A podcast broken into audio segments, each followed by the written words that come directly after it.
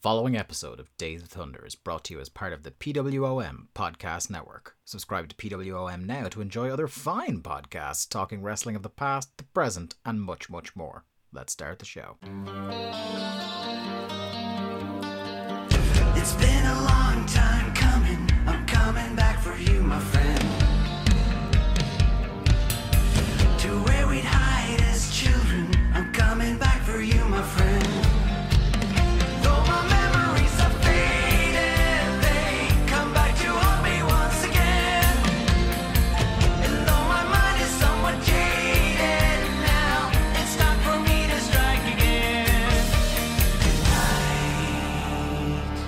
Hunter's.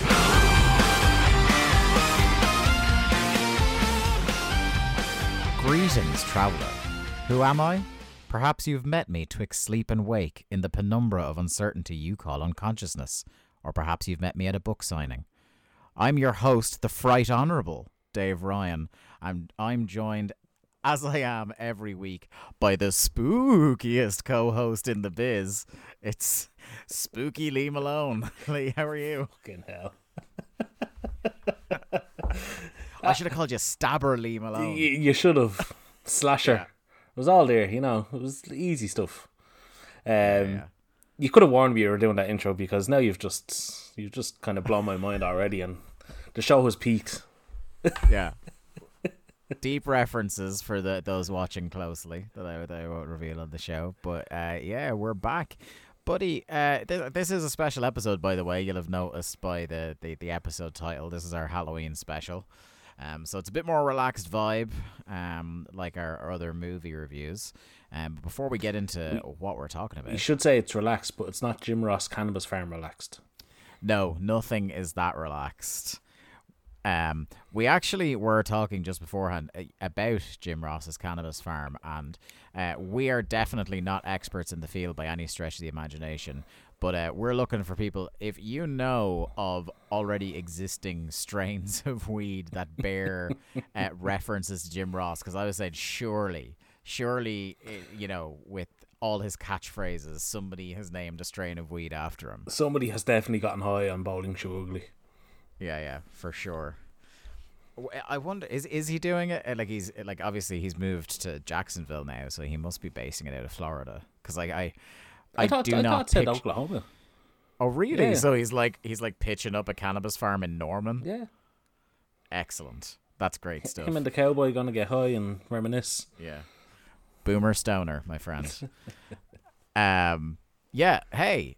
Um peek behind the curtain. Uh we had recorded a batch of episodes together. So this is like the first time we've seen each other's faces in nearly a month. Is it a month? It's probably like it's it's because we had two in the can and one go, so it's at least four weeks. Fuck, it is. Yeah, Jesus. How have you been? So busy, I didn't realize it's been a month since you recorded. Yeah, like normally we talk on the re- like Yeah. we would kind of DM each other uh, Regularly. message each other like most days about different stuff, and we're in a few group chats together. So we're usually constantly in contact, but like we've both been so slammed with work that is just like, thank God we had those episodes in the can, man. God, we definitely would have missed a week or two if we hadn't, because between your work, between my work, between your life and my life, it's just been fucking crazy at the last couple of weeks. Yeah, it has been pretty hectic. It's been hard for me to get into spooky season, which is one of my favorite seasons that we're going to talk a little bit about because I have been so busy. Um, I went to one of the finer spots in Ireland yesterday. Um, my work took me there over to Galway on the west coast of Ireland. I love Galway, great city.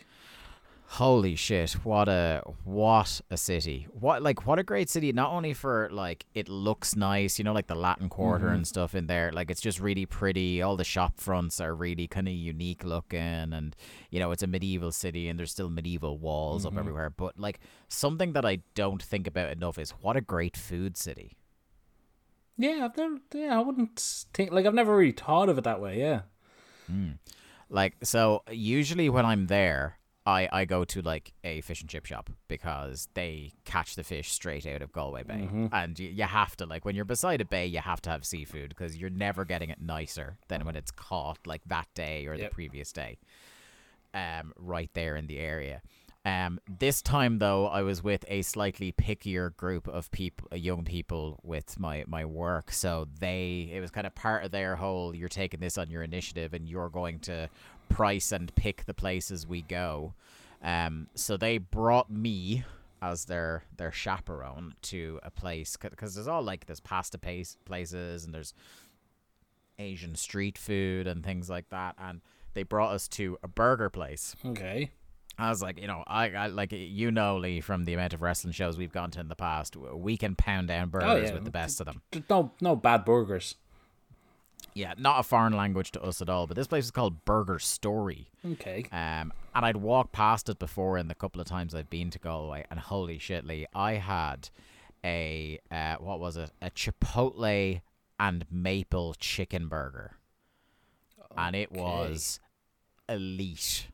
It was, oh my god, it was so good. It was like, do you know when the spice and the sweet is balanced so perfectly that it, if it were like even five percent hotter, you wouldn't be able to feel your lips. Mm-hmm. but it's like the perfect amount of hot that it was nice and digestible, and there's like that little kick of sweet as well. It was oh, shout out Burger Story in Galway, my friend. So it's getting the highest recommendation then. Yeah, it's get it's getting two thumbs up from this guy. Um, I gotta say, um, God, there was actually something. Oh, somebody mentioned something wrestling related. That was like, oh, I must mention that in the podcast. What the young people did. Um, I I do know with a lot of surprise quite frequently. Like it is so different to when I was growing up that like the young people. So I would work with young people from about twelve to nineteen at the moment, and the let's just say it doesn't bode well for the future of the industry how few of them ever mention it. Yeah.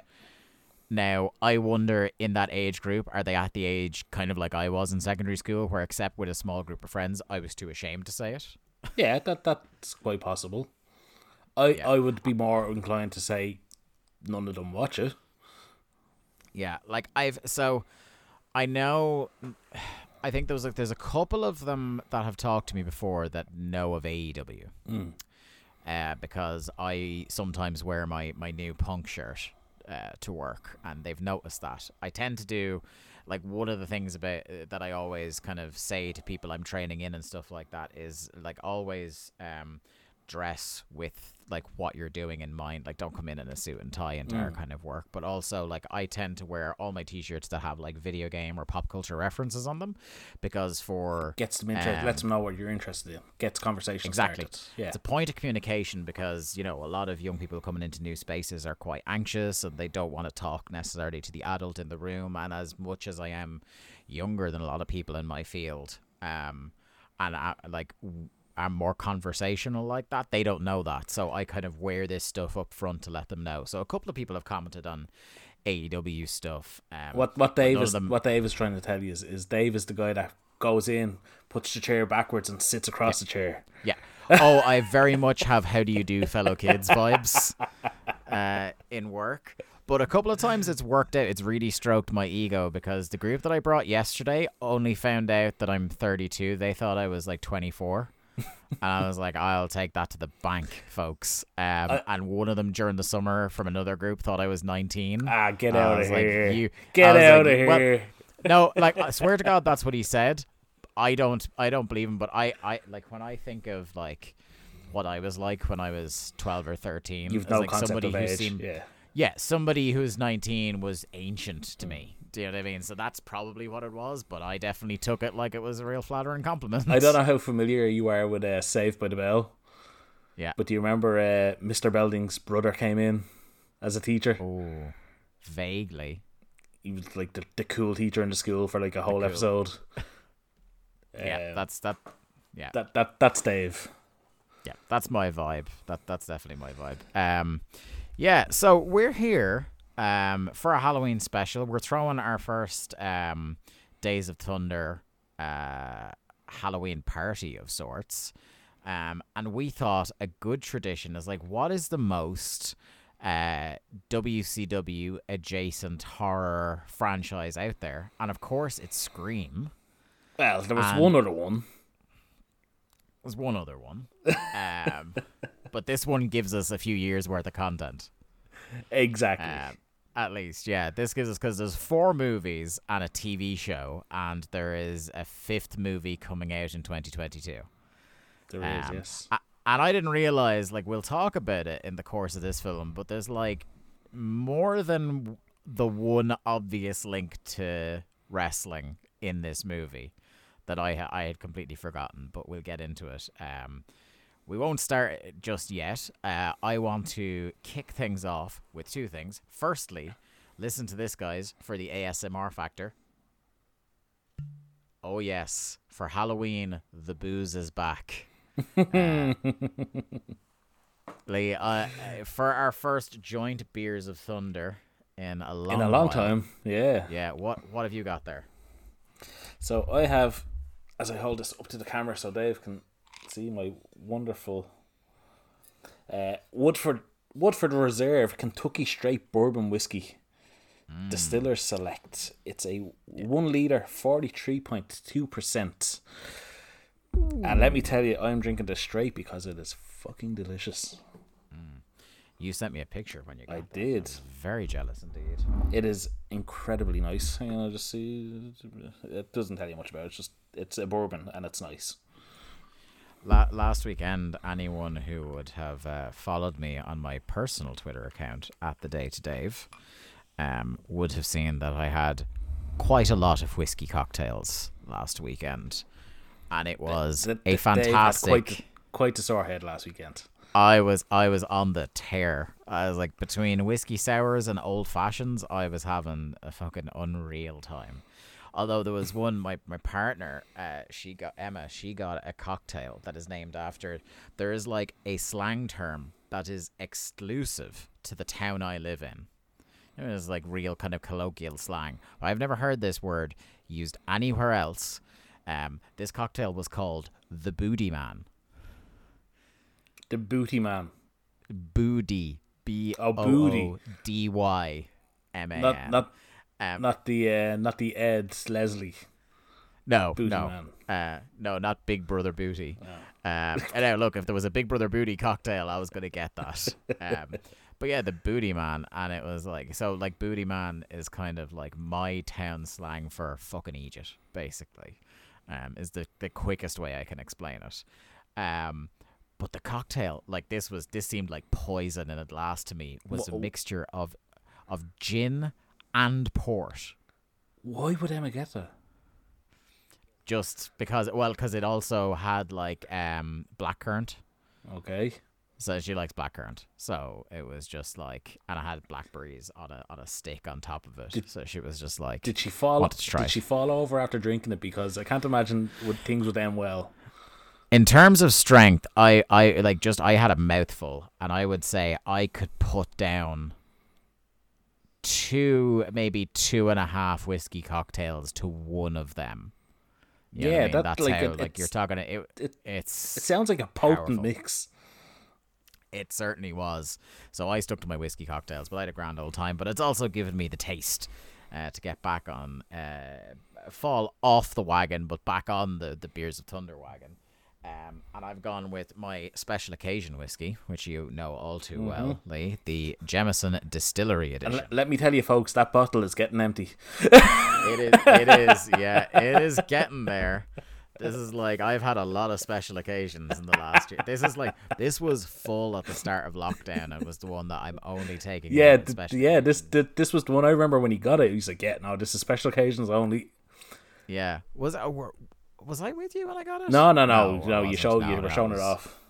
Yeah, yeah, yeah. Um, yeah. So I'm having that uh, with a bit of Pepsi because I'm just like I'm I'm still getting back into the, the whiskey thing. so I, I don't want to take it neat just yet because this this will go. This is a loose loosey goosey in terms of structure show, and it will go off what tracks it's on if I get sauced.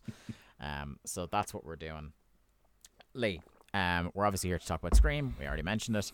Um, but before we get into it, uh, in a topic that I think we talked about a little last Halloween, um, what do you like with horror movies? Like, I know you've told me before you're not a big watcher of them. Um, is that just because like a lack of interest, or are you easily spooked, or what's your kind of background with them? I think it's I am kind of easily spooked. Yeah, that'd be part of it. Lack of interest. I'm not a big fan of gore. Yeah. Um, it's just like uh, we'll, Same fucker is currently watching uh, Perry Saturn get hit with plate glass. Yeah. on his TV. like don't get me wrong. I can watch a death match, and I don't necessarily like. Uh, you'll remember, like we we had um, for a while a, a match club, and I think I was the one that was sending the goriest of gore movies or uh, matches, like Terry Funk Sabu. Um, I can't remember. There was another one I recommended, which was just like pure blood. um, So don't get me wrong. Like I'm not afraid of that kind of stuff. It's just I don't have much interest in watching a movie for an hour and a half to see numerous way of people being disemboweled.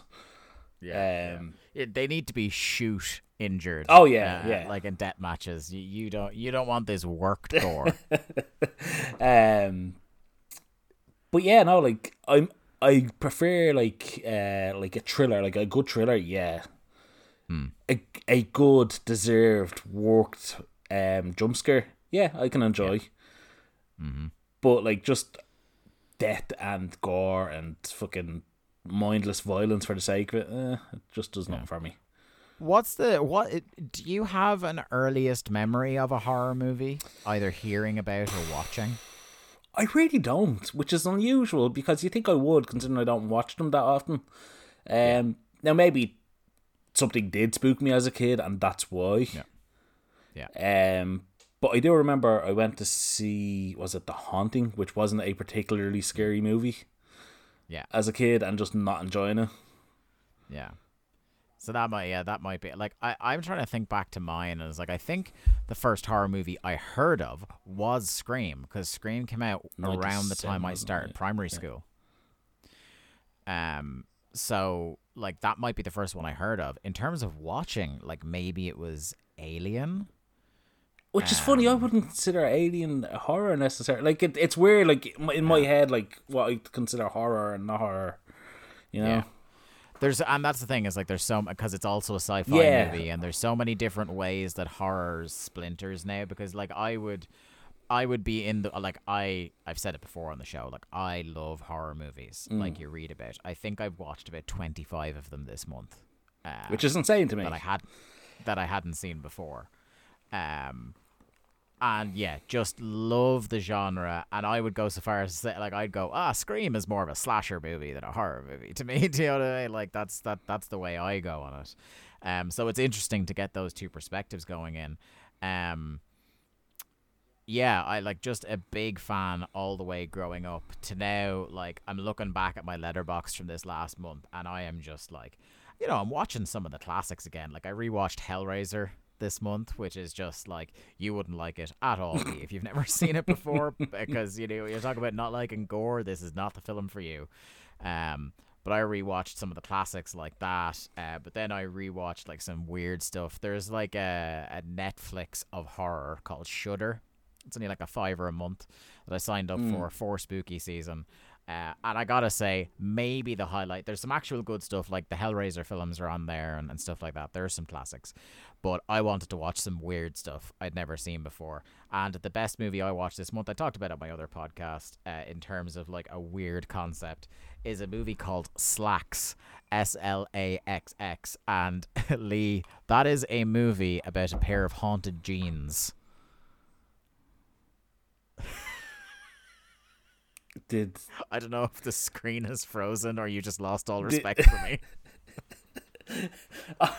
instantly what comes to mind is the Treehouse of Horror and uh, Snake's haunted uh, hair transplant onto Homer. Yeah, it's very much that idea. It's a. What it's year like was in this movie made? Uh, let me find out here. It was made in. It was last year. Oh my god, it was definitely influenced by The Simpsons. I don't care what anyone Yeah. says. so it's in this like trendy uh, hipster boutique. Uh, that's having like a super exclusive merch drop of this new range uh, of jeans, the ho- and one of them has become possessed. Oh, it's only one of it. It's not the whole range. Uh, I don't want to spoil, you know, deep, deep slacks spoilers. Uh, but it's like it's the right amount of because this is- this is the thing. Um, much like wrestling, I have a similar rule with horror movies. Uh, either be so good that it's really memorable and it sits with me for a long time. Like this month, I watched The Babadook for the first time, which was fucking awesome. and that will sit with me for a long time. So either be that end of the scale or be so fantastically bad and campy and lean into it that it's just ridiculous. And let me tell you, Slaxx delivers on that. Um, So what you, what you're saying to me is you want your horrors or slashers or whatever you want to say to either be the Bryan Danielson of of movies or the Daniel Bryan wrestling a bear of movies. Yes, yes, yes, absolutely. That is the comparison I will make.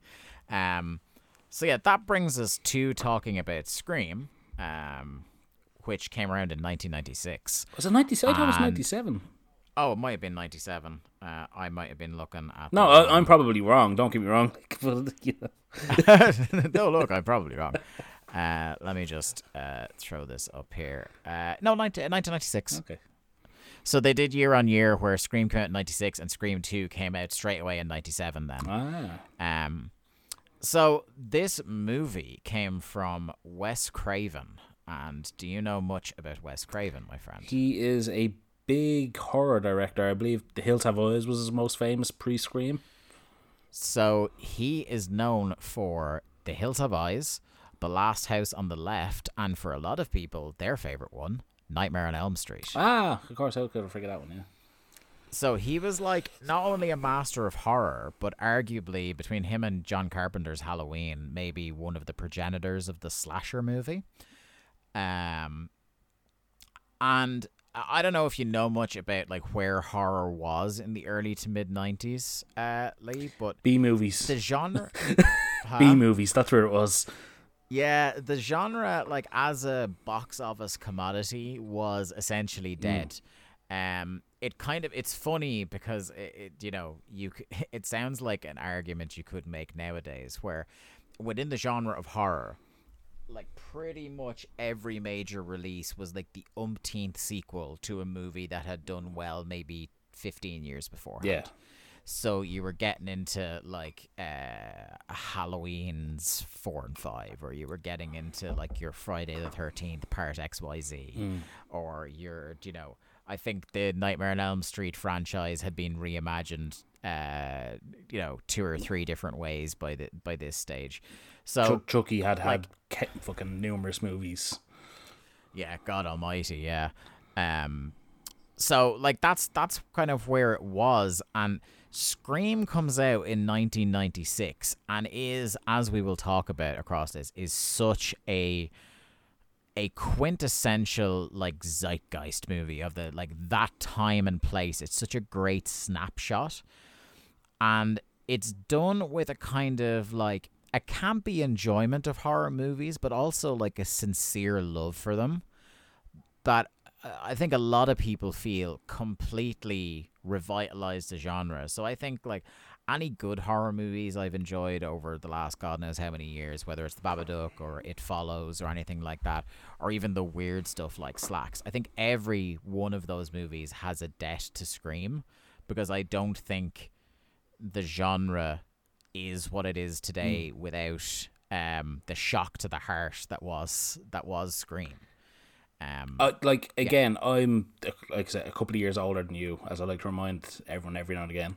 Um, and you know what? It really helps me when you remind me that I'm than you. listen, just because you're only nineteen, um, Yeah.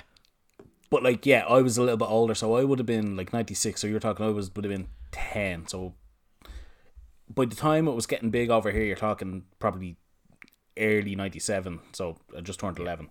Um, but like I can remember dressing up as Ghostface in it was either ninety seven or ninety eight. I can't remember which.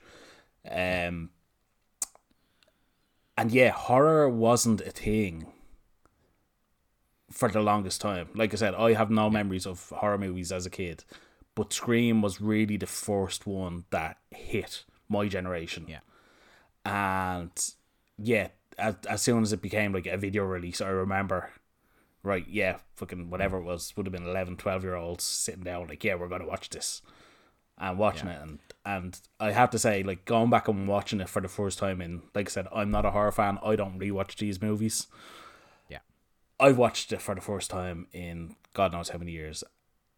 And forget the horror aspect, forget any of the slasher stuff. This is just a damn good movie. I I thoroughly thoroughly enjoyed it. It was not only a damn good movie, but like yeah, for us '90s babies, it feels like it was just God. It felt like putting on the comfortable pair of shoes that you forgot was at the back of your wardrobe. Like it just felt like a familiar time. Do you know what? This, you know? this is gonna sound like such a weird comparison, but do you know, like I love I love Clueless. Yeah. an absolutely great, quintessential mid '90s movie. Well, early to mid '90s movie. Yeah.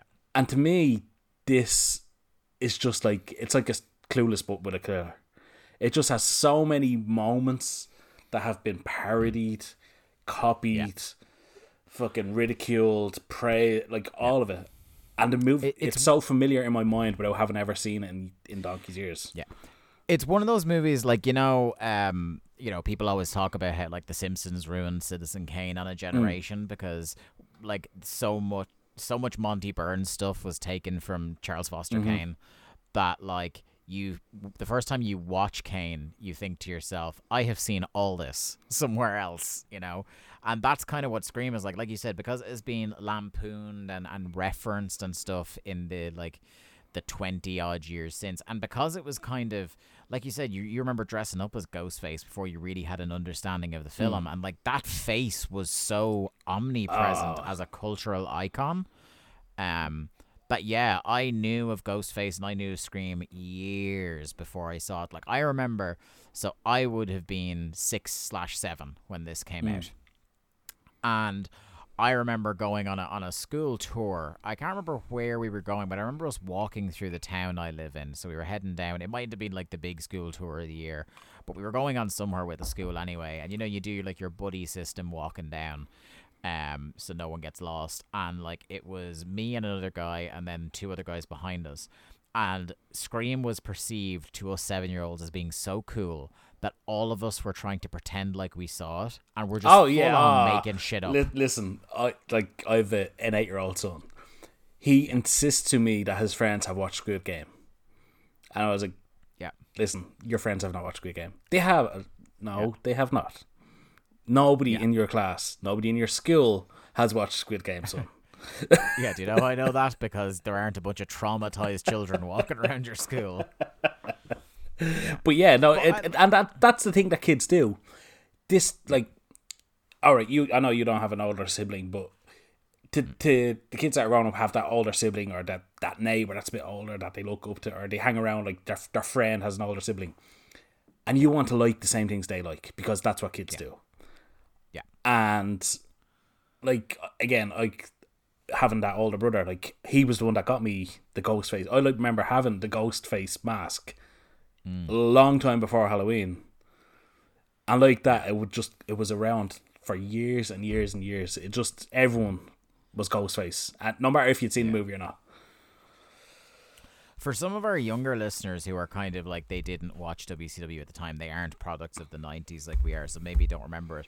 Like, I'm thinking back to, so I was born in 89, and like, really, the three most important horror movies of my lifetime, like in reverse order from now, I would say Get Out. Um, before that, I would say Saw, you know, regardless of what you think of Saw um, and the legacy it had on uh, creating the, the torture porn subgenre, which I'm sure is not your cup of tea at all, No, what you've said, uh, and Scream. Uh, like we said, for that reason, that it really revitalized a whole genre. Um, and, you know, as we get into this film now and actually talk about the, the shit that happens in it and what we thought of it, um, one thing I will say, like, the obvious connection for this to WCW is David Arquette who plays Officer Dewey in this, and like pre WCW, as the Arquette documentary talks about, is like he was a very talked up young actor, um, and like you know. This feels like I know people again. It's a very lampooned performance, and we'll talk about a film Yeah. at the end, notable for how far they took that. But um, I gotta say, it's one of those, as the young people these days say, Lee. David Arquette knew the assignment. Like he knew what film he was in, and like as theatrical and campy as it is at points, and as hammy as he is, I feel like it's pitched perfectly for the film. Oh, like listen, this isn't the same movie if he's not that character. He has to be that kind of. He's what? What's the word I'm trying to think of? He's um. He's not respected by anybody in the movie, Yeah. but he's he's kind of central to the story as well. It, it's like Yeah. You, like I said, you couldn't have this movie without him. And yeah, he doesn't steal any scenes. Yeah. I feel in some ways he's like the heart of the movie. You know, obviously he's not the main character, but in terms of the fact that like everybody dumps on the guy and like essentially he's But just doing his best. I tell you what, and I, I would one hundred percent maintain this. If you have never seen this movie before and you watch it for the first time, you within thirty five minutes you think, all right, he's the killer. Yeah, yeah. And that is one of the things. Like, so the two, the two things I really took away from this movie, Lee, are one something we will talk about throughout the film, and that's like the the meta nature Mm-hmm. of the film, which I think is like to be meta in films and and TV and stuff is popular Oh, now. but it nineteen wasn't ninety six, nearly- Jesus. Yeah. So the fact that and also there there was like a popular thing in the genre that for the most part these big franchises didn't reference each other. Like you know every horror franchise happens in a world where horror movies don't seem to exist. Mm-hmm. you know it's like the popular like people still to this day say like why do all zombie movies happen in worlds where there aren't zombie movies? You know? Apart from Shaun of the Dead. kind of the same thing. Yeah so the idea yeah the idea that um like this was a franchise that really overtly loves horror movies. you know, like between all the references to like Halloween. Halloween and Friday the 13th, like even taking wholesale like musical stings from the John Carpenter Halloween score, which like is just like one of the most flawless film scores of all time, and I will fight anyone who says otherwise. Um yeah, but, but so between that and then the other thing that you tipped on is that idea that like for if you've never seen this film before, there until like the final minutes of this movie, there are a good four plus genuine huge suspects. Mm-hmm. And there are more throughout the film. It's just a couple of them get killed off. Yeah. Oh yeah. And like again, like I, again, the movie is so lampooned, like you said, and so ingrained in my memory, even without having seen it, that yeah, I know who the killers are. But yeah, I'm watching it going, hang on, am I misremembering? Yeah. Because it's so tick, not even tickly laid on, so cleverly laid on, with so many of the like you said, there's I'd say easily four four main characters that you could say, oh yeah, no, they they they it, it is them, isn't it? And you, in spite of knowing, I was still doubting myself, going, hang on, no, wait, wait, maybe am I misremembering? Like, am I confusing with the second one or? It's just so clever, and the meta stuff. Hmm. I again totally forgot all the meta stuff in the movie. I love loved it. I was just like, this is blowing me away because it's so clever. It was so ahead of its time. Um, the kid, what is it? Ron, um, the movie kid, Oh yeah, Jamie Kennedy's Jamie Kennedy's character. character. Um, Yeah. I can't remember his name. Uh, let me look it up here while you're talking. He he is so central to the way this movie plays out. Yeah. With the whole basis of you know, oh, there, there's rules to a to a horror movie, and there's one scene in particular I absolutely adored. I actually stopped the movie while I was watching and just had to sit for a minute because I loved it so much. The uh, vid- Yeah. the video store scene. Oh yes, it's and that is again one of the like this scene can only happen in the 90s. Mm-hmm. You know what I mean? It's oh yeah, it's just like it's just a warm fuzzy blanket of a movie. But I'll tell you what, let's just um get the hell into this because I'm I'm excited um to talk about the whole thing. Uh, Randy, by the way, is Randy, Jamie Randy, Kennedy's sorry, character's yes. name. So the opening to this film is one of the most iconic scenes in in like horror movie history if you ask me um drew barrymore is alone in the house and this is like it's just like an opening salvo that like obviously because her character gets killed brutally so uh, it's just the it's the inciting incident And here's the thing: Drew Barrymore was sold as the main actress in this movie. She would have been one of the because again she's the ET girl. Yes. You know what I mean? So she like she she, would she be, was on the the marquee like when it came to this movie coming out. She would be one of the big biggest stars in it because like so Friends would have just kicked off, right? Like a Friends year or two was beforehand? ninety four, so it's say Yeah, so two years. yeah, if it's even into the second season at this point. Yeah, like uh then of the principal cast you've got like David Arquette who's kind of one of those up and comers. You wouldn't have him as like the the big star Mm. Ne- for Nev me. Campbell was in The Craft, which I think was earlier that year. Neve Campbell, who by the way, phenomenal man. in this movie. Again, I, I hate to use the same term again, but absolutely blown away by just ah, unbelievable. Such a like I've watched this now that I've watched this movie. I'm so jazzed for whatever they're going to do with this fifth one because I just want to be back in this world Mm-hmm. again.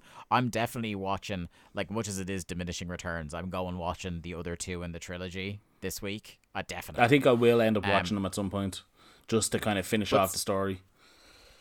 So this like prologue sets out the tone so well, uh, because not only is it like there is it genuinely scary, but it sets out the stall for like the, you know, you get to know the nature of Ghostface, and you get to understand the kind of meta stuff we've already talked about because there's the famous, you know, what's your favorite scary movie? He rings the house and he's talking to her like that, and immediately you're getting You're uneasy.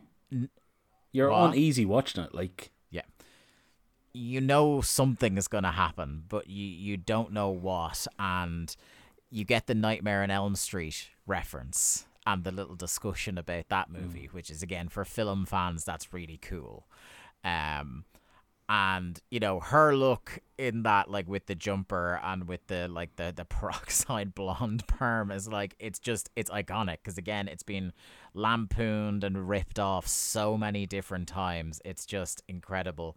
Um and again the time capsule nature of it where she's making jiffy popcorn on the stove uh and she talks about how she's gonna sit in and watch a video. Remember videos lee? well, Um, videos weren't things so- you watched on YouTube. yeah. So it's like it it sets the tone of the movie and it it lets you know that this movie is not just a slasher movie of its own, but it's also a commentary on the structure of horror. And like who better to to lead you through that commentary than than Wes Craven in fairness. Um Drew Barrymore for her part, who I think is an actress that gets overlooked a lot because I think, you know, she's one of those uh you know, child actresses turned adult that had a lot of kind of like, uh, shall we say, growing pains in front of the public, and, and kind of gets overlooked for her acting chops. Um, I thought she was brilliant in this scene, you know, as the the incredibly distressed, stalked upon victim. Um, I I really bought like the terror in her eyes and the shuddering of her voice. Um and there's a bit where kind of like she thinks she's gotten out of the house away from him and she's like slowly quietly closing the door behind her and like the pained expression on her face when she makes the noise of the door closing hoping that he didn't hear it is just god it's so good um i also love in this scene like the um do you know the moment where the killer is pursuing her and you think she's going to make it to her parents who are driving home and they get to the front door just as she comes round the corner and that's when ghostface Yeah. gets her. And she just can't call out to them. There's such a near miss um, and then she's found again in probably imagery that you didn't much care No. for, like brutally murdered and strung up in the Disemboweled tree. Yeah. Yeah. Just fucking hell. Like, you want to talk about a powerful opening. Like, I'm in. I can only. I'm so envious of people who got to see this for the first time in the cinema because I'd say people were just losing their shit for stuff like this. Again, like I, I can only come back to like um stuff I I kind of recognize. It's like like I said, Drew Barrymore would have been like a huge name to put in this movie, or probably probably the biggest at the time. And to see her killed off in the opening scene had to be such a a shock to the system that I can only compare it to the first time anyone watches Game of Thrones, Yeah. and Sean Bean is so central to the movie, uh, to the to the story, and then he's dead. Yeah, you would like if you again even you take out the marketing stuff you were mentioning. Like if you just go in sight unseen to this film and you see it, look, it's the ET girl. Yeah, but here's the thing: you don't see big stars in movies killed off like that before this. Yeah.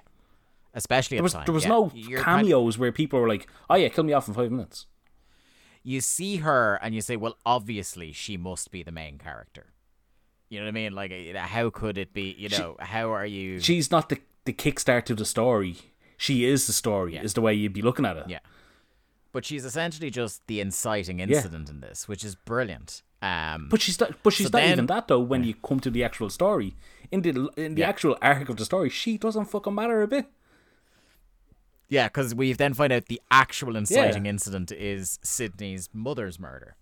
With Uh, but anyway, yeah, we then meet our heroine, who is like the protagonist of the entire franchise. I think she pl- so she's the main character of the first three, and I have never seen four. But she's like, as far as I know, she has a. bit- They're they're trying to reboot the series, so she's in it, but they're trying to push her to the side, kind of. Um, from what I know, I could be wrong. Um, but we meet her, and it's a very 90s scene where the boyfriend has snuck in through the window, and there's soft guitar music playing as he's trying to get his, and she's, you know, very proper about it, and she doesn't necessarily want to go all the way with him. Um, and between that and the soft music and their haircuts, uh, this is just like it's it's peak 90s and I'm having a great time. And that is before I realize that the soft guitar music playing is a slow acoustic rendition of Don't Fear the Reaper by Blue Oyster Cult. no, I lost it. I did not realize that. Fuck. Yeah. Um we then get Sidney arriving at school the following day and she's finding out about the murder of uh, Drew Barrymore. Um and we we are introduced to like her group of friends uh featuring uh her like quote unquote bestie Tatum played by Rose McGowan. Blonde Rose There's your McGowan, yeah. second your second wrestling link because Rose McGowan is a co-star of Ready to Rumble. Holy fuck! Yeah, shit. Yeah. I didn't even put that together. I never actually thought of that. Yeah. Yeah. And she's the Nitro girl that uh, David Arquette gets involved with in Ready to Rumble. And yes, ladies and gentlemen, if you had not guessed, we will eventually, when we get to it, the timeline, review Ready to Rumble. Don't you worry about that. Um. So yeah, I was like, I completely forgot she was in this, so I was delighted to see that. Um. Then we get to meet we get to meet Dewey, uh, David Arquette, who we mentioned before, and their principal, who I completely forgot was played by Henry Yes! Winkler. 90s Henry Winkler had such a career. Fucking hell. so weird because like I always think of the the Winkler Renaissance as being Arrested Development. Because like he him as Barry Zuckerkorn in Ah, that is just- just, like he's just I, I again when I was watching through that and I didn't know he was going to be in it. And I remember Yeah. messaging you going, "Oh my god, fucking Henry Winkler's in this," and you're like, "Yes, yes, he is." yeah. So like I completely forgot he was in this, and he doesn't quite show it in this scene originally, where he's kind of like um, you know, they're talking to um, they they they're kind of interviewing the students about like what they know about the murder and, and stuff like that. What you don't see so much in in this first scene with Principal Fonzie is that this character is a crazy man. you, you see it a lot later, and we will get into it later. But holy shit! Um, we then follow Sidney home, uh, where we get a little bit of backstory on her character. But the one thing that like it's so Hollywood movie, everyone lives in the most incredible house. oh my god, the houses in this movie. Yeah. Proper like McMansions. Every single Every one of them. these kids is rich, and their parents are never home. but they're going to like a generic looking high school. It's unbelievable. Yeah. I, I do love that. That is one of my favorite horror movie tropes. Like when it's horror involving like teens or kids, that like the parents just seem to be that just fucked off for the whole movie. Like they're nowhere to be found, even though there's like a crazed mur- like there's a crazed murderer slashing up teens in the community, and very early on, Sid- Sidney's dad is like, "Well, I gotta go for work. uh, I gotta go away for almost the entire film. Goodbye." especially after, as you learn in this scene, when Sidney is relaxing in her palatial estate, that uh, but a year before the events of this movie on Halloween, um, her mother was brutally raped and murdered. Um, I had remembered that she was murdered, but I didn't remember the, the rape angle in it as well. I was like, Jesus God, like that's so dark. Um, and this is where we have our first confrontation between Sidney and Ghostface. Um, and I love kind of like even though she is kind of like in peril for a lot of this film, I love something that characterizes Sidney in this is that she takes less of his shit than other people, and is that like he is you know trying to do the stuff that easily spooked Drew Barrymore, and she's just calling his Yeah. bluff. And he's a bit thrown off by it. Yeah, he's a bit. Yeah, it throws him off his game a little bit. Um, he appears and he's chasing her around the house. The confrontation is so good, like it's really intense. It's really quick. I think it's it's it's very well shot. Um, but again, if it is your first screening of this and you don't have the context of there's an entire franchise where Sidney Prescott is the main character, you genuinely fear that. Well, look. Another thing that's great about the Drew Barrymore scene is Drew Barrymore, we thought was the main Lays- character, got killed off. in your mind. So all Yeah, bets are yeah. off. Yeah. All bets are off. We think Neve Campbell is the main character, but like who the fuck knows now? Um so I and I love but there's two things about this scene I really really love. I love the thing with the adjoining doors to lock him out. which is established with when you're introduced to her dad because Mm-hmm. he tries to come into the room and she does the very quickly does the same thing Yeah. Chekhov's bedroom Mm-hmm. door.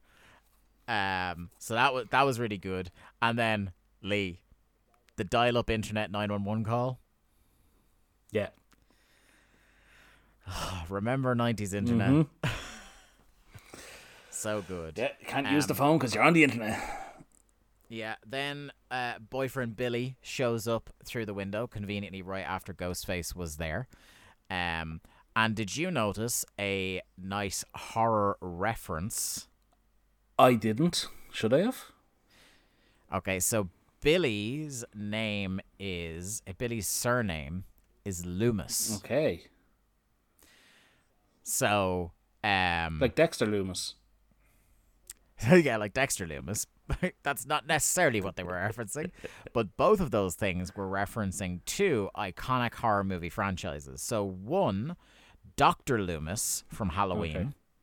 Donald Pleasence's character that was like the uh, was Michael Myers' psychiatrist in in the uh, in the asylum, and that character in and of itself is named after a character from Psycho, Sam Okay. So it's like it, it's uh, you know it's it's a real it's, a name that carries weight in the genre. it's the first bit of meta in in the meta Yeah, yeah. So I I liked that a lot. That was cool. Uh, it's kind of like it been there, done that now in 2021. Because again, like with Dexter Loomis, people have driven that reference into the fucking ground. Um, I loved. Uh, yeah, there's a bit more Dewey here where they're really hamming up that like the dude is completely fucking out of his depth. Uh, as a police officer, and no one, particularly his own sister, Rose Yeah. McGowan is his Ah, sister. what a bitch yeah, she does not take him seriously at all, and just absolutely owns him in front of everybody uh, in the the police station.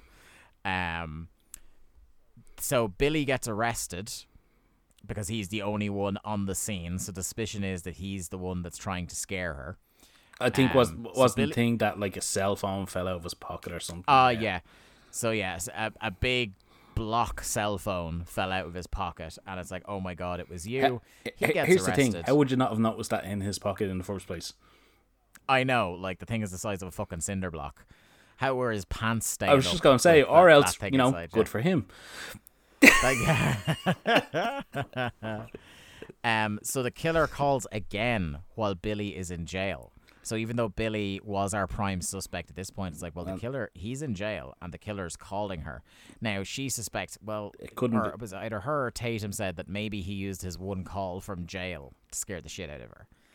Um, but then she's starting to think she's she's thinking more about her mother's murder, and it was pinned on a guy called Cotton Weary, played in news footage here by Liev Schreiber, who again shows up to reprise the Cotton Weary role later.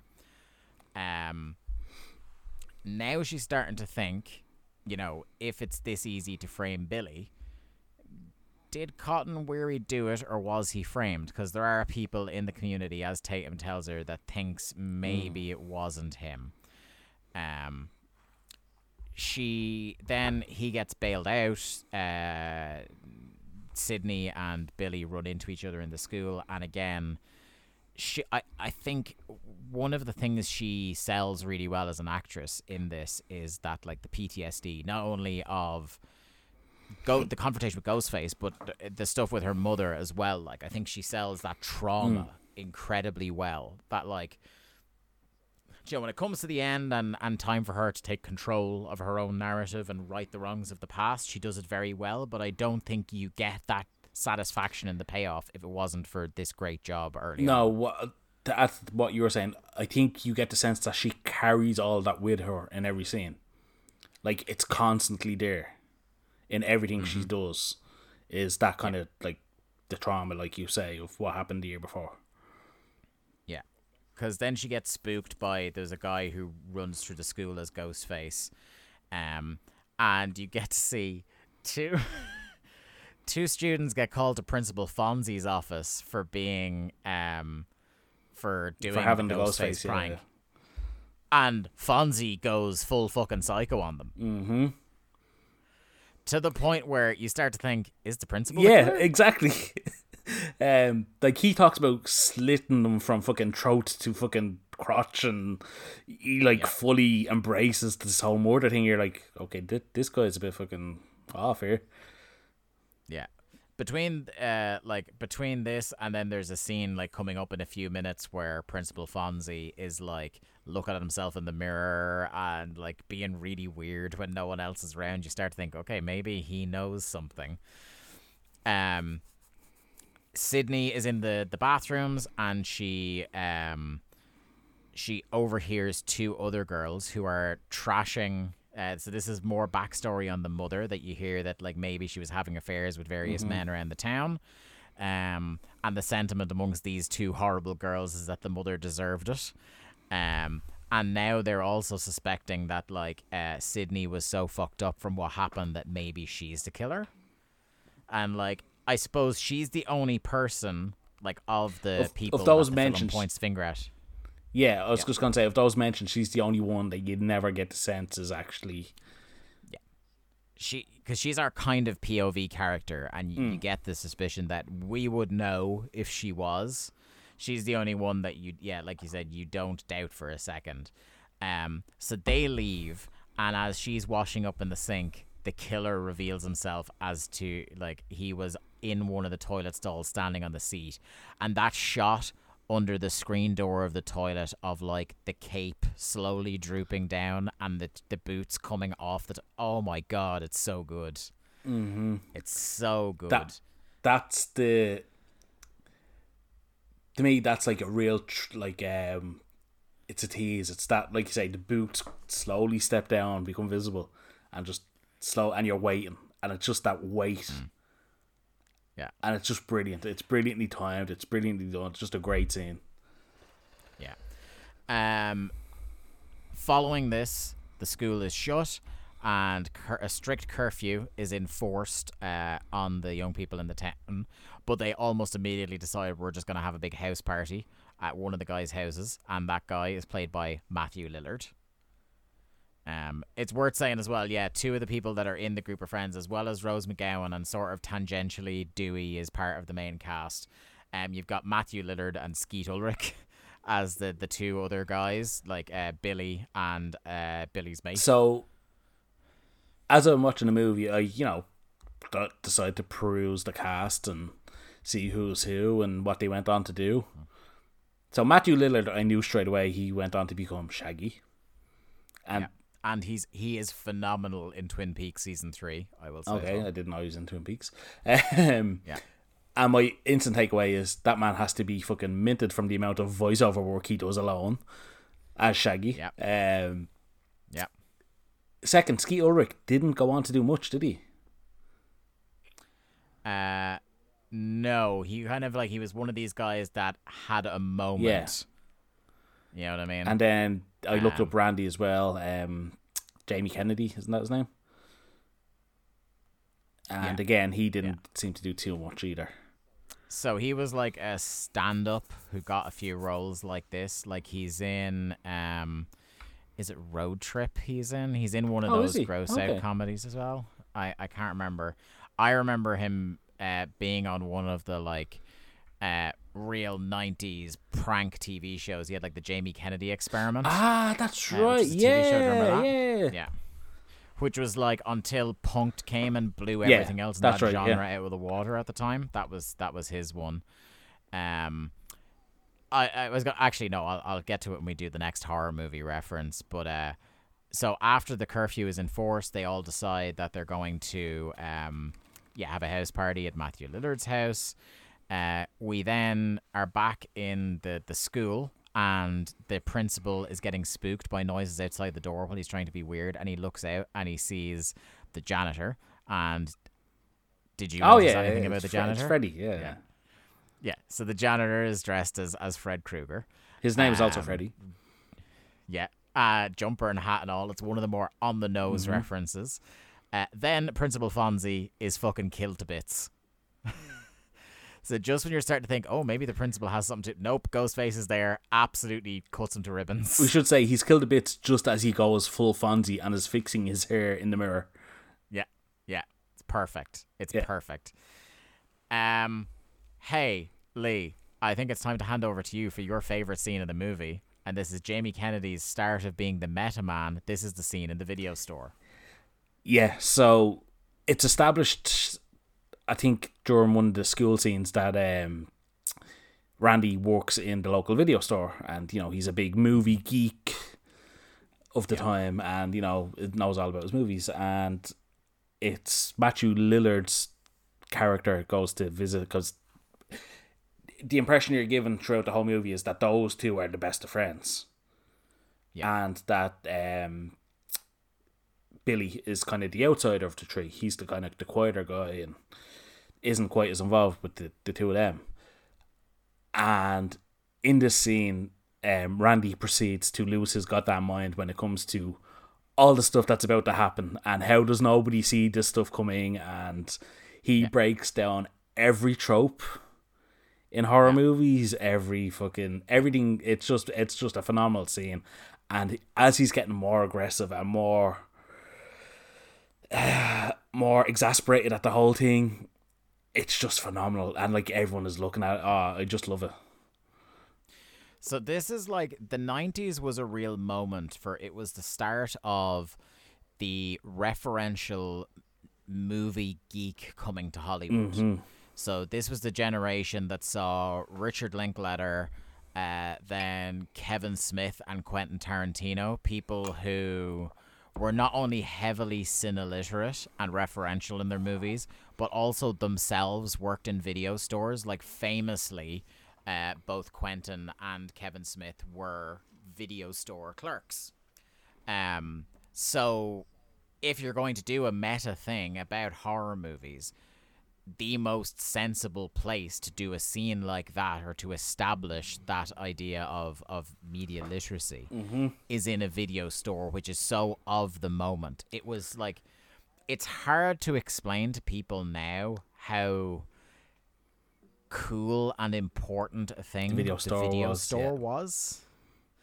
Like I used to, I remember in school, um, when I went to secondary school and we used to get our hour for lunch, like we used to spend so much of it in the local video shop just perusing what was there, like either to rent stuff for the weekend or, you know, when they'd like late VHS era, early DVD, when they'd start like knocking mm-hmm. down the the rental DVDs to buy so that you could like do three for 15 mm-hmm. quid.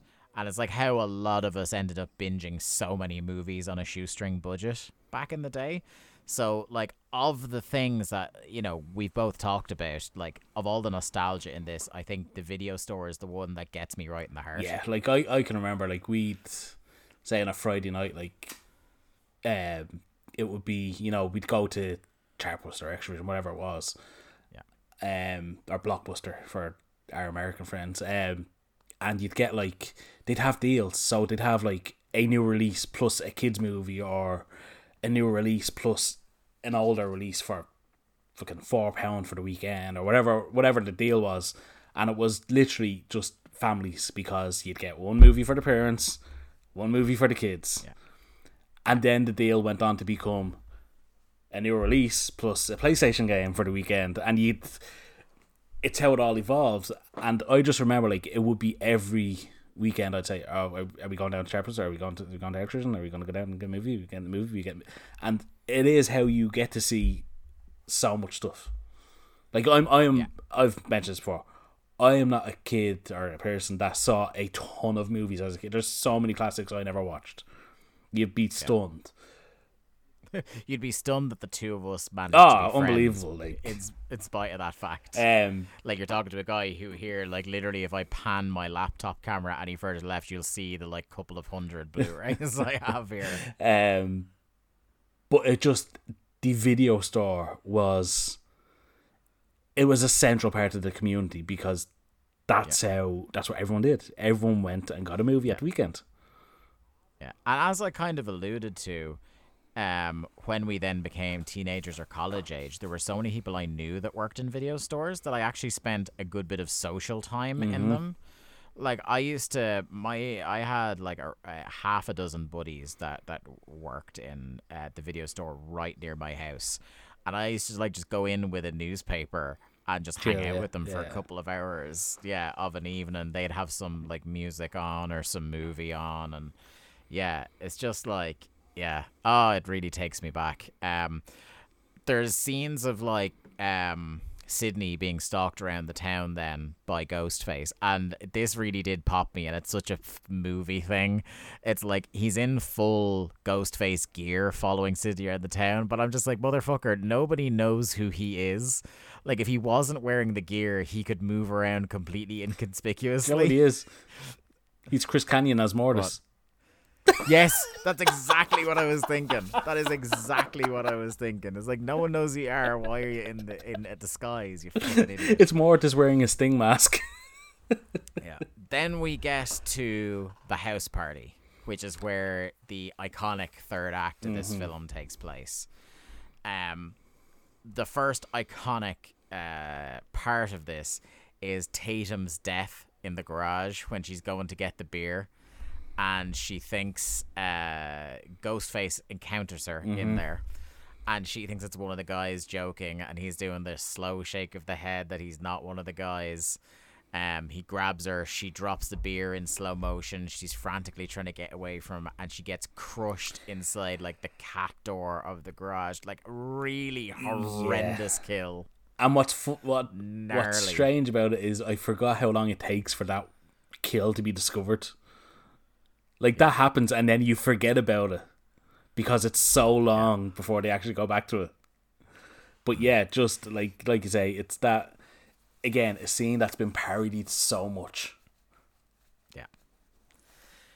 Um, we get. By the way, I should mention we haven't mentioned much about Courteney Cox. I was just gonna say that So- actually. Yeah, Yeah. So Courteney Cox is like the local tabloid TV journalist, uh, Gale, who is Gale Weathers wasn't it? currently Gale Weathers, I think, yeah, who is currently um in the process of releasing a book about the murder of Sidney's mother. Um, which puts them at odds with one another. There's a scene very early on where she confronts Sidney after the first few murders and she punches Courteney Cox in the face. And that's great. And there are a bunch of other reporters. Oh, yes, this I meant to mention during the Freddy Krueger bit there are a bunch of really obnoxious reporters hounding the teenagers early on. And did you notice who one of them was No. in an uncredited appearance in this movie? Selma Blair. Really? Not Selma Blair, sorry. Linda Blair. Oh. Okay. Linda Blair, aka the child from Yeah. The Exorcist. Regan. Yes. She is she is uncredited as uh obnoxious reporter in this. So Wes Craven got all his connections into this movie. Oh yeah, it's like it's a who's who, you know. Um, so that's a that's a nice little uh, blink and you'll miss it cameo there. So in full horror movie tradition, uh, Sid and Billy get funky upstairs in one of the rooms. They finally go all the way with one another, and we have maybe the cringiest line in the film from uh, one of them, which is, "It's all just a movie. You just can't pick your genre." which is just like Yeah, because hadn't they talked about their relationship being PG thirteen and uh, R rated and all this kind of stuff? Yeah. It's all a movie, man. It was just like that's that that might be one step too far in the referential, cringy, we know we're in a film sort of stuff. Breaking the fourth wall. Um, Yeah. I should say by the way, uh so there's a feature that I love on a there's a podcast called The Rewatchables from The Ringer that uh Bill Simmons does. And he often talks about this idea of casting what ifs and who was nearly who. Uh, do you want to hear who nearly played uh, Sidney Prescott and Billy Loomis? Okay, the- the one of the couple? Sidney Prescott ones I know was um, Elizabeth Berkley. Yep, so that was one. The other main one was Molly Ringwald. Really? Yeah, so like it would have been a real star of the Yeah. 80s, but obviously, like it was Molly Ringwald, and you think about the age she I was was, just at the time, she had to be maybe like pushing thirty. it was aged up, and the nearly Billy Loomis, Ben Affleck. no. And this would have been like right after Mallrats, like maybe a year or two after Mallrats. Yeah? Mallrats would have been So yeah. like this this is right like early Affleck. So that would have been crazy. Like looking back. I suppose this was a Miramax movie, so hmm. What's crazy is like this whole thing. So I was reading some of the trivia on um IMDb, and this whole like house party thing that is the culmination final act of the film is 42 minutes long. This whole set piece that sprawls out. It's 42 minutes of the film. And it took them 21 days to film this whole part of it. Like this whole part of the film. And it became uh it became a joke on the cast and everybody who was part of it got t-shirts at the end saying I survived scene 118.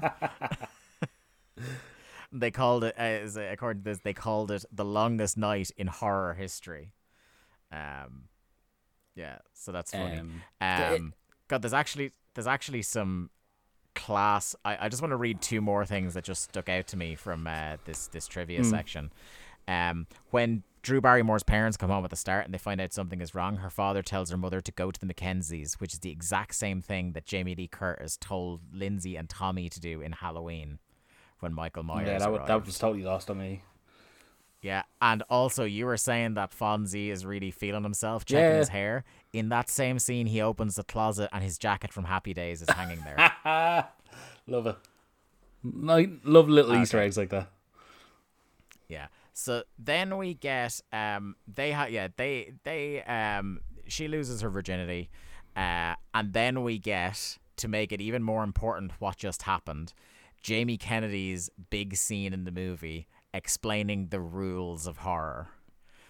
which I think is this. it- It's like it's it's that and the Drew Barrymore scene at the start are the like the the top two things you remember from Scream.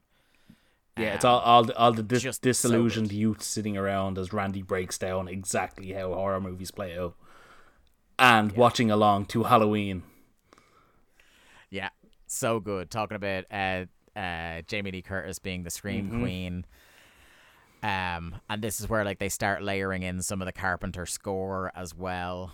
Um, something that's a really good running bit in this is that so like Gale infiltrates the party and she leaves a camera in there.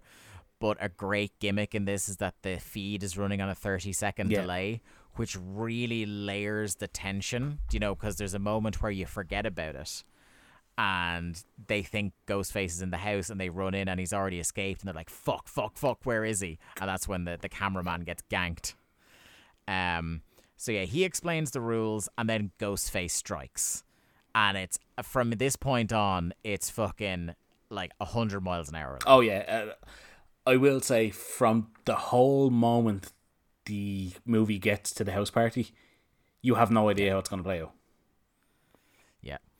And like there's people getting killed, you don't know where Ghostface is, you know, um Gale has a lucky escape, so does Well, Sidney because she gets a light You stabbing. don't realize Gale has a lucky escape because you think she's dead.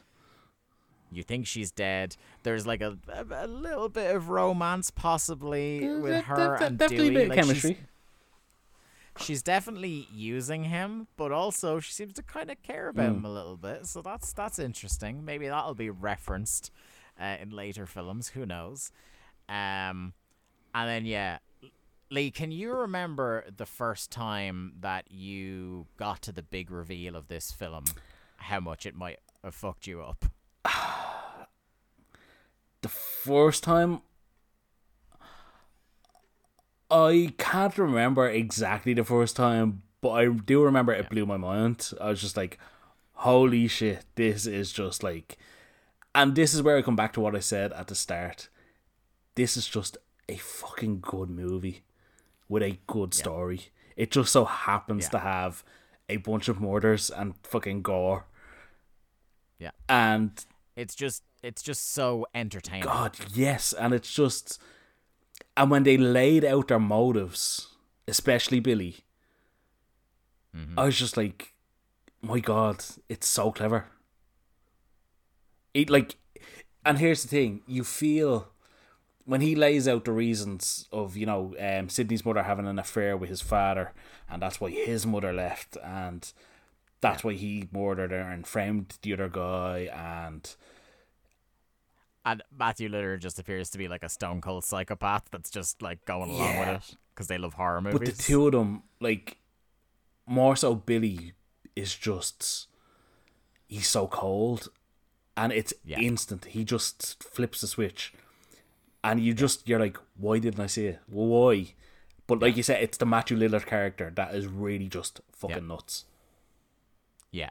So it's like, yeah. The, so Ghostface arrives and uh, arrives by stabbing Billy right after her and uh, or him and Sidney had been intimate, and so you think Billy's dead this whole time. And then Billy reemerges right after Sidney like locks herself back inside the house. He falls down the stairs and then reveals he's covered in corn syrup. Corn, corn syrup and red dye. Yeah, and then it's him and Matthew Lillard, yeah, ba- basically explaining like what it seems to be is that like they're mates, but like Billy strung Matthew Lillard's character along because he was crazy and would just do this stuff for because Matthew Lillard goes on this big speech about how it's always scarier in the movies when there's no reason for why the murders are happening, which is true. It's a, it's a true thing in horror that like when you can't explain away everything, that's what makes it scarier. Um, but then like he's interrupted by Billy because Billy is so close to achieving what he wanted, but the facade drops even with Lillard, and he's just like, "No, I did it for revenge." And mm-hmm. that's when the disagreement begins. As they're explaining their plan, and they're like, "We're going to frame it so that it was your dad that did it." And finished off by killing you and shooting himself, and we're going to be the only two survivors to tell the story. And so they are going to make it look like really plausibly they escaped by stabbing each other in kind of non-lethal areas. But They both Billy gets a bit carried away. They both get a bit carried away at one point, and yeah, it's because they're they're having a row. Like Matthew Lillard is like really annoyed that like he obviously is figuring out he hadn't been let in on the real reason they were doing it. And Billy is just like, this is my chance to get rid of this fucking psychopath. kind of like so yeah, they go a bit mad killing each other and then you get like your final kind of um oh also I should say like it's absolutely genius that there was two of them because again throughout the whole movie the main thing that was making you doubt was it this person was it that person because you were like well th- they can't be in two It- places at he- once there are multiple things he's where- omnipresent. Ghostface is omni. He's always there. it almost like it gives him a supernatural Yes. quality to the point where like as you said lee when it's revealed it's the two of them you're just like how did i not see it you know it makes so much sense when they do it and that's the best And you know what? It, it's after again after I, I thought about the movie afterwards, and it's like you know Billy is there the first time Ghostface shows up in Sidney's house. Um, Yeah. The day after Drew Barrymore's character is killed when they're at the school, Matthew Lillard is the one who explains the disemboweling and how you do it. yeah It- yeah makes so much sense It's doesn't it? all oh, it's just so good. when you rewatch the movie, everything you're just like, how did I Hmm. not see it? And again, that's just a sign of the quality of the writing. But um, so Gale comes in and she nearly saves the day. So they reveal that um, Sidney's father, who had been seen back around the town, which made you think maybe it was the father and he had never really left town in the first place, and that he had killed the wife and now was going to kill the daughter he's revealed to be a hostage of Billy and Matthew Lillard, who are the real killers. Um, so Gale comes in and she tries to save the day with the gun that uh, they had left on the counter unattended, but the safety is on. So uh, Billy manages to wrestle her to the ground, but in the fracas, Sidney and her dad escape. And this is the bit where if I had been watching it in the cinema, at the time, this is where I'm fist pumping. This is the moment where, like, uh, in Aliens, where Ripley fucking gets into the the, the fucking lifter suit and starts fucking up the the xenomorph, where you're just like, fucking yeah, Sidney, because uh, they're like, where is she? Where is she? The phone rings, and uh, Matthew Lillard, who is bleeding to death as this is happening, is gets on the phone and it's Sidney with the voice box they'd been using and now she is psyching them out and she's like, Where am I? In the house. And they start losing their patience with each other and they start panicking because she says she's called the police and they're on I the love way. I love Matthew them the whole Lillard. Oh man, my parents are gonna be so pissed. Yeah, so good, so good. And then um Billy is stalking. He hears a noise from inside the like the door under the stairs. He opens it, and Sidney, who, who had put on the Ghostface costume, springs out and puts the point of an umbrella through his chest. And it's oh, it's so It, fucked. it- yeah, It's like so- of all the deaths in the movie, you're like, fuck, that's violent. Yeah, he he hulks up then, and he's just about to like either break her neck or stab her. She's Sidney's about to die when finally Gale figures out the gun and blows him away uh, with it, and Jamie Kennedy reemerges, scares the shit out of all of them. um, and he says in the last meta thing in the movie, this is the bit where the killer uh, rises up for one more scare. He rises up, fucking- Sidney yeah, Boom. kill shot. fucking kill shot right in the center of the forehead and just in the most like badass line in the movie goes, Not in my movie. And it's like, Yes, Sidney, you fucking did it. Um and that's effectively the the end of the movie. Um holy shit, Lee. I had we came up with this idea on the fly because we were like, we're too busy to do like the rigorous noting for um an episode of Thunder, and we really have wanted to do a Halloween special. Like we wanted to do one last year and had no good ideas. Um, so this kind of for something that came together at the last moment, I had a rollicking good time. I watching this. genuinely did not expect to enjoy the movie as much as I did rewatching it. Um, I Yeah. forgot, like I said, I've said numerous times, it's just a damn good movie. It it really is Yeah. just a fucking good movie, and I hate, and maybe this is something for you to bring up because you rewatched it recently. I hate that this movie has been parodied to death so much that it now feels insignificant. Yeah. So the real one of the legacies for our age group of this movie is a, a film franchise and genre of parody movie that started in the years immediately following the Scream trilogy, and that is the Scary Movie franchise. And they're, I think the first ones anyway, are all on mm-hmm. Netflix now. So I decided I was going to stick on Scary Movie. Because I remember being about maybe 13 when that first one came out. And that's kind of the level of humor at that time who it's pitched at. And I remember thinking like it was yeah, I got a few yucks out of it at the time. So I was like, I wonder what this is like now. Now that I love horror a lot more and I'm pickier about comedy, like you know what I mean. Uh, now that I'm like many more years into my film watching history, and holy shit, Lee, you want to talk about like for every bit that Scream holds up, Scary Movie doesn't. It is fucking abysmal in 2021. Like it's so bad. And I feel bad because like there's a couple of actors who pop up in it that I really like. Like I like Anna Faris. I think she's quite funny.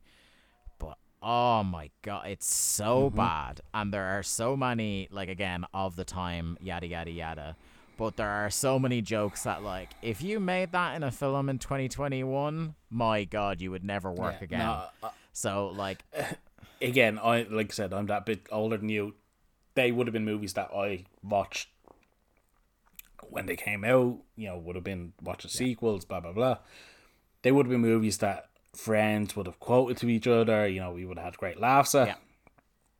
When you told me you had rewatched it, I was like, "Oh man, I don't think this will have held up." And the first thing you said was, "You want to talk about a movie that doesn't hold up." It, and you know what? I think the Wayans brothers were heavily involved, weren't they?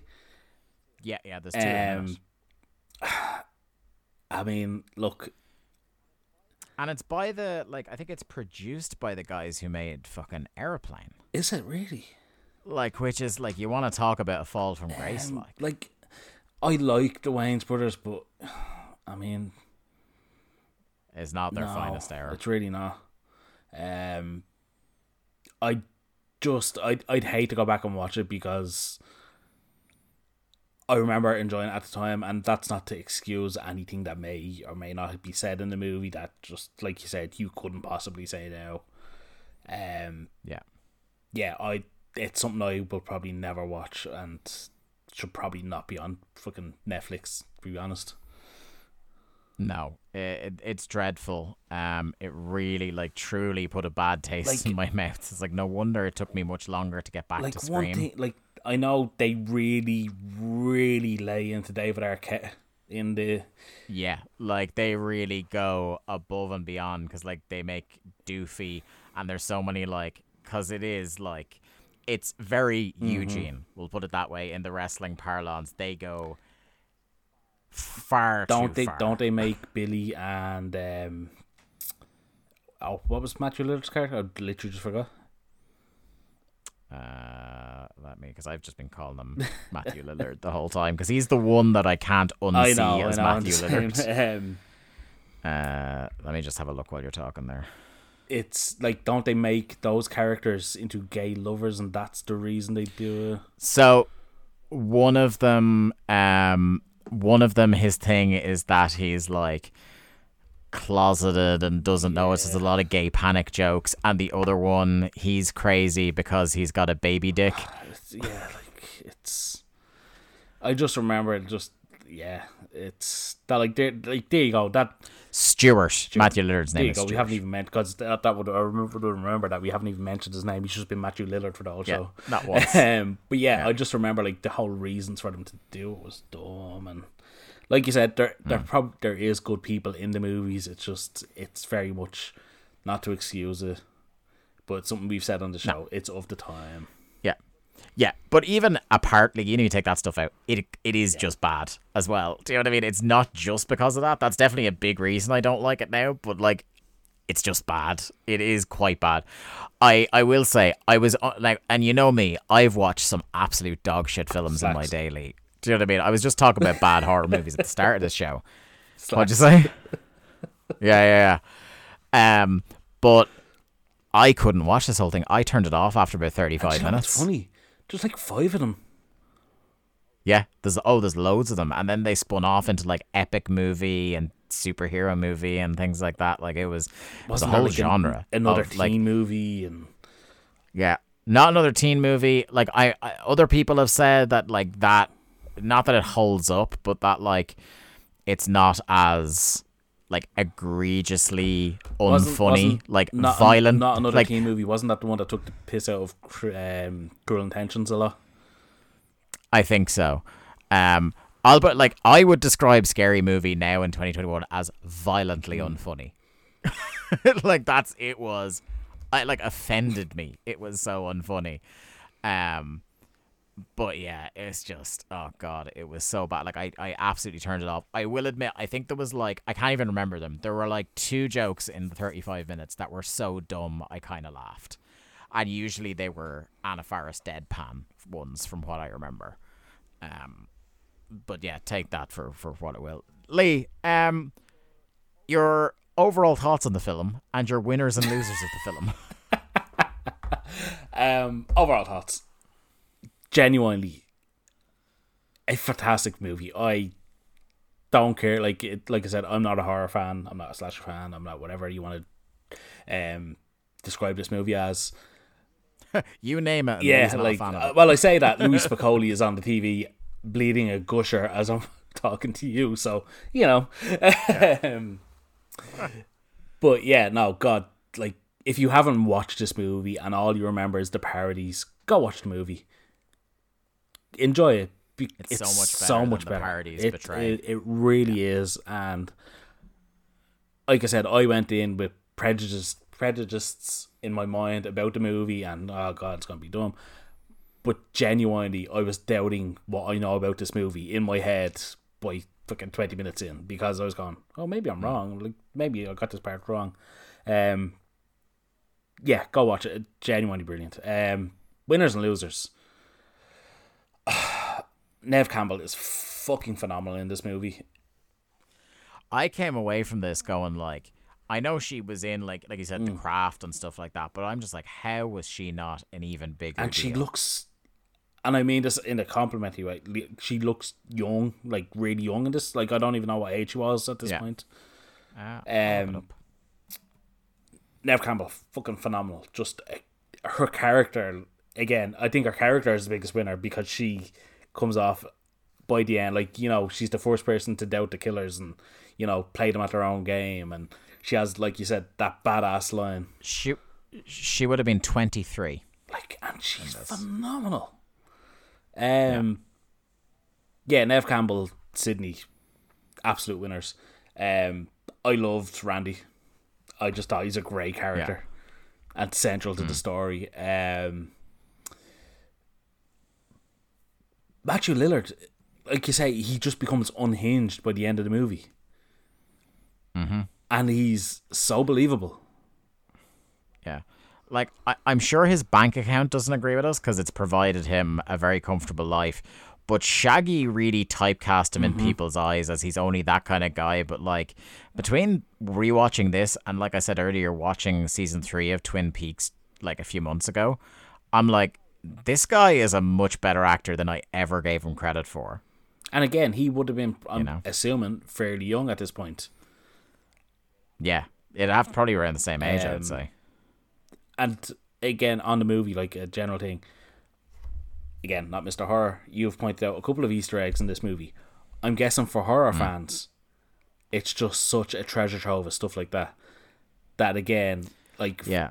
Fucking fair play to Wes Craven because, again, he took a genre that was dead on its arse to being Mm. one of the highest grossing movie. I think I think I read somewhere it grossed like a hundred million US dollars by the end of its run. Which Yeah. I think it was like the highest grossing uh, horror movie in that age bracket until that It reboot a few years ago. Well, that- Yeah. that, that's some run when you think about it. Like, Yeah, like that's that's like 20 years, you know. um, but yeah, what what did you think of it?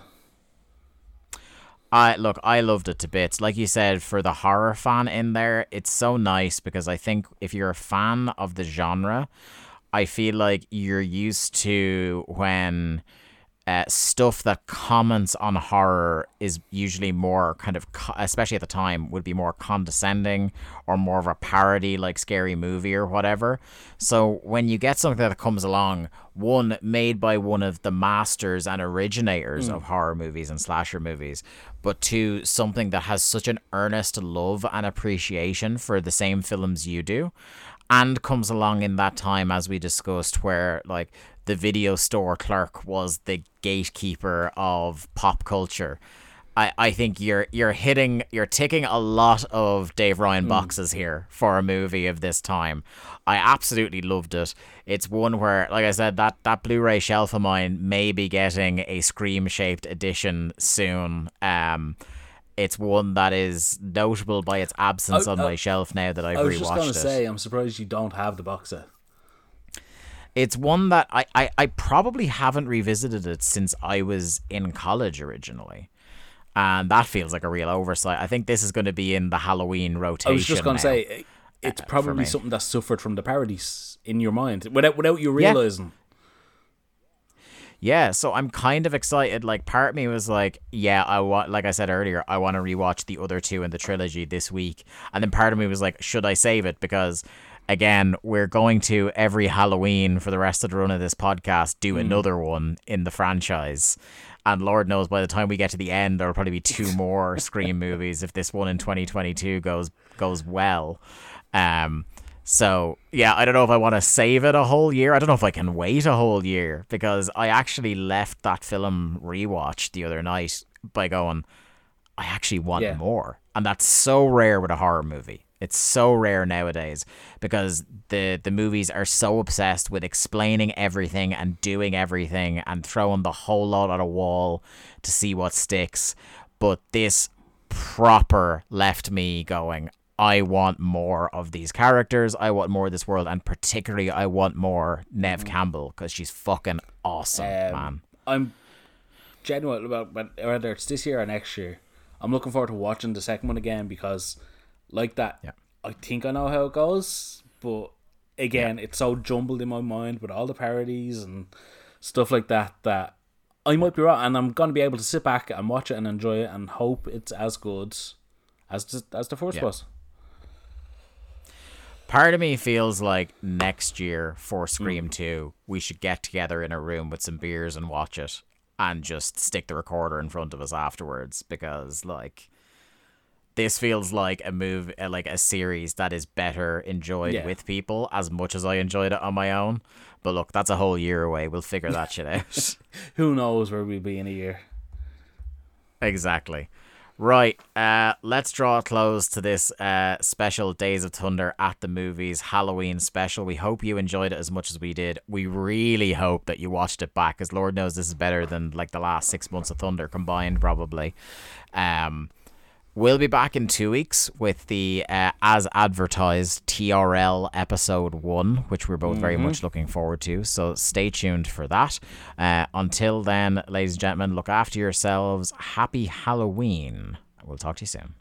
Thanks everyone for downloading another episode of Days of Thunder. Days of Thunder is produced by Lee Malone and edited by myself, Dave Ryan, and available every second Thursday night wherever good podcasts are sold. You can follow Days of Thunder on Twitter or Instagram, where we love to hear from our listeners about all things wrestling and beer. We're at WCW Thunderpod on both platforms. I'm at the Day to Dave on Twitter, and Lee is at Malone underscore 713. This has been a production of the PWOM Podcast Network. Subscribe there for a veritable feast of podcasting content from wrestling of the past, like the Worldcast, through the years in the International House of Combat, to wrestling of the present with Boom Goes the Dynamite and Strong Style Story, and something a little bit different with Gideon Guys, Yours, Mine, and the Truth, and Busting Balls. Subscribe now, you won't be disappointed. Thanks. I can feel the thunder that's breaking in your heart. I can see through the scars inside you. I can feel the thunder that's breaking in your heart. I can see through the scars